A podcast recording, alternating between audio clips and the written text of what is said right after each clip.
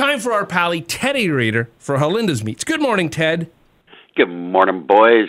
How's it going? No, not too bad. I, I the one thing I got to say, and I and don't mean to talk about the what, what's it called, COVID. That COVID thing, Um, yeah. Yeah, it just happens to be around. But the one thing I've noticed about COVID is that we cook a lot more. Right. And Craigie, I've been watching you, Mm. and you've been cooking up some wicked ass stuff. I've tried, yeah. Yeah. I'm trying to make you proud, Teddy. I'm trying. We made homemade raviolis over the weekend with spinach Yeah, and uh, ricotta inside. It's a be- it's a beautiful, beautiful, beautiful thing. And I got a, a an email from uh, one of our listeners, and she had asked me. She had a bean salad question, and uh, I have to and and I have to just I'm just pulling it up here. Her name Okay. Charlene, and she had uh, sent me a message, and she wanted to know about bean salads. And the one thing she said, I'll read the note to you. She says, "I'm listening to your cooking tips on 94.9 The Rock." I thought I'd ask you a couple of questions about bean salads. I recently made one following a recipe from a well known chef. It wasn't my recipe. Only thing is that I forgot to cook the beans by boiling them in water and letting them sit for an hour. Also, I'm aware that you can't keep a bean salad for more than four days. Can bean salads be kept frozen? Uh, advice, Charlene, is cook the beans, and they take a while, so soak the beans first, then cook the beans, or you can use the tinned beans, but don't freeze them. They're not really worth uh, freezing a bean salad. It'd be uh, better just to buy a can of beans and make your life nice and simple. Get mealy and mushy, wouldn't it? Yeah, they get mealy and mushy, and they're Yeah. not very nice. So, uh, hopefully, Charlene's listening. If not, I'll send her an email and get back to her. But uh, let's talk some food now. I made a little bit of pork souvlaki on the weekend. Oh, Heavy it. on the tzatziki.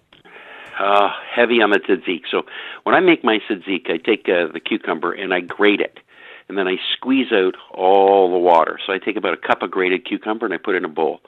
I take some whipped uh, cream cheese, and I mix that with yogurt. Okay, and if you can want to buy the really thick uh, Greek yogurt, you can use that instead of the cream cheese. But the cream cheese just gives you a little bit more texture to it right? And then a ton of garlic. I put about six cloves because we like it garlicky over here. But you can adjust that to what you want. little lemon zest, a squeeze of lemon, and uh, whip it all together, salt and pepper. Nice and simple for your tzatziki. Now for the pork. I took pork tenderloins. I cut them down the middle uh, and butterflied them open, and then patted them down so that they were about an inch, inch and a half thick. And then I cut it into long strips, about each pork tenderloin into three or four long strips. Lots of lemon juice and lemon zest. Squeeze it all over. I even chop up the whole lemon and throw it in. Uh, ton a ton of garlic. I used probably about 20 cloves because I did two whole uh, pork tenderloins Wow. coarse black pepper, olive oil, and then just as a little you could use if you want as a as a nice easy pilsner beer or ginger ale. Okay. And you pour that over a little bit of oil, the garlic, salt, pepper, and some fresh herbs if you have. I use dill, but if you had uh, rosemary or oregano, you could use any of those that you wanted. Mix it up and let them marinate for about four to six hours, turning them over. And then I skewered those long strips of pork onto these big skewers that I've got, and I fired them up on the grill and cooked them. Basted them with that marinade. I kept a little bit on the side, and served it up on some pitas with the tzatziki, and made a little uh, Greek salad of tomatoes, onions, peppers, you know, and Beautiful. feta.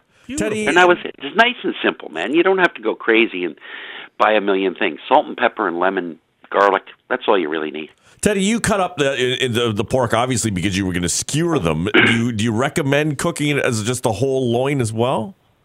Yeah, you can. If you want to cut them into pieces, but I always find it's, you know, you're either putting 50 pieces onto skewers or you're putting, you know, five or six or seven or eight onto skewers. So I just find it easier to weave one long piece of meat on it rather than 20 cubes.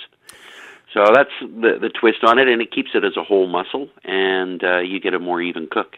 And it is so healthy with all that garlic too. I remember years ago making a homemade Caesar salad uh, dressing and adding or tripling up on the garlic, and we had it like on a New Year's Eve or something, and all of us were had colds or head colds or one thing or another. The next morning, all head colds were gone, and we've always thanked the uh, the garlic for it. Whenever not feeling well, I'll always heavy up on garlic.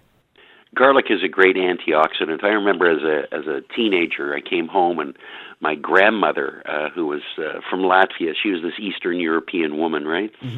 And uh, she was freaking out because she had shoved some cloves of garlic up her nose because she felt she had a cold coming on, and they got stuck. Oh no! and you had to get them out. No, I couldn't get them out. Wow! Wow! And so they I had to take her to the hospital. Wow. And and uh, they had to remove these cloves of garlic. And the doctor's like, "What are you doing, putting garlic up your nose?" And she's like, "Well, it's a great way to get rid of a cold." One in a And million said, shot, "It's all- Doc. One in a million shot. One in a million shots. So, yeah, uh, because the acid in that garlic will actually burn the inside of your nostrils. Wow. So don't do that. But that was my crazy grandmother. Yeah, she used to walk around and have a bag on her head. She was a nut bar. I would have liked to have met that lady, Ted. That would have been great. Oh yeah, you drank a lot of vodka with that woman. All right, Teddy. If people want to talk pork souvlaki or garlic or anything going up your nose, how do they get a hold of you? You're going to find me in the social media world at Ted Grills.